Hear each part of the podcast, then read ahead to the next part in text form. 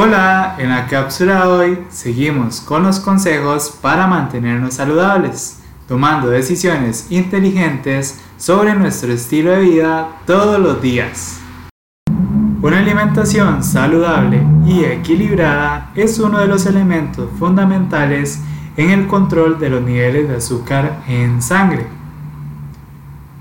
Y cuando vamos a hablar acerca de la prevención y el tratamiento de la diabetes, la Asociación Americana de la Diabetes recomienda la incorporación a nuestra dieta alimentos como las frutas, verduras, granos enteros, legumbres y productos lácteos bajos en grasas. Y debemos prestar especial atención a la ingesta de carbohidratos refinados como pan blanco, gaseosas y alimentos procesados.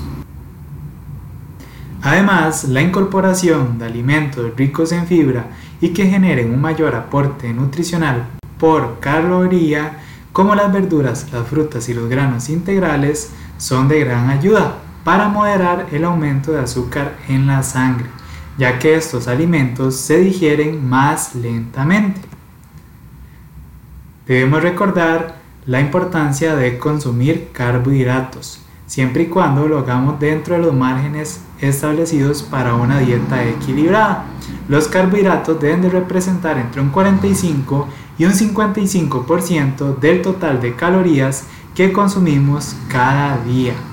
Además, debemos de elegirlos sabiamente, eligiendo opciones como verduras, granos enteros y frutas.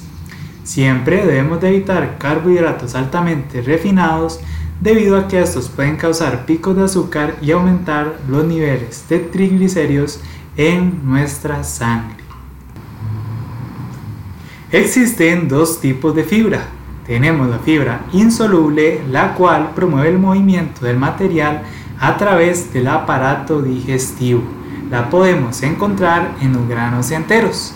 Y por otra parte tenemos a la fibra soluble, la cual se disuelve en agua generando una sustancia gelatinosa que ayuda a reducir los niveles de azúcar en sangre. Además, puede mejorar la sensibilidad a la insulina. Esta la podemos encontrar en los frijoles, guisantes, avena y frutas. Algunos estudios sugieren que consumir alimentos ricos en fibra reducen la posibilidad de desarrollar enfermedades cardíacas.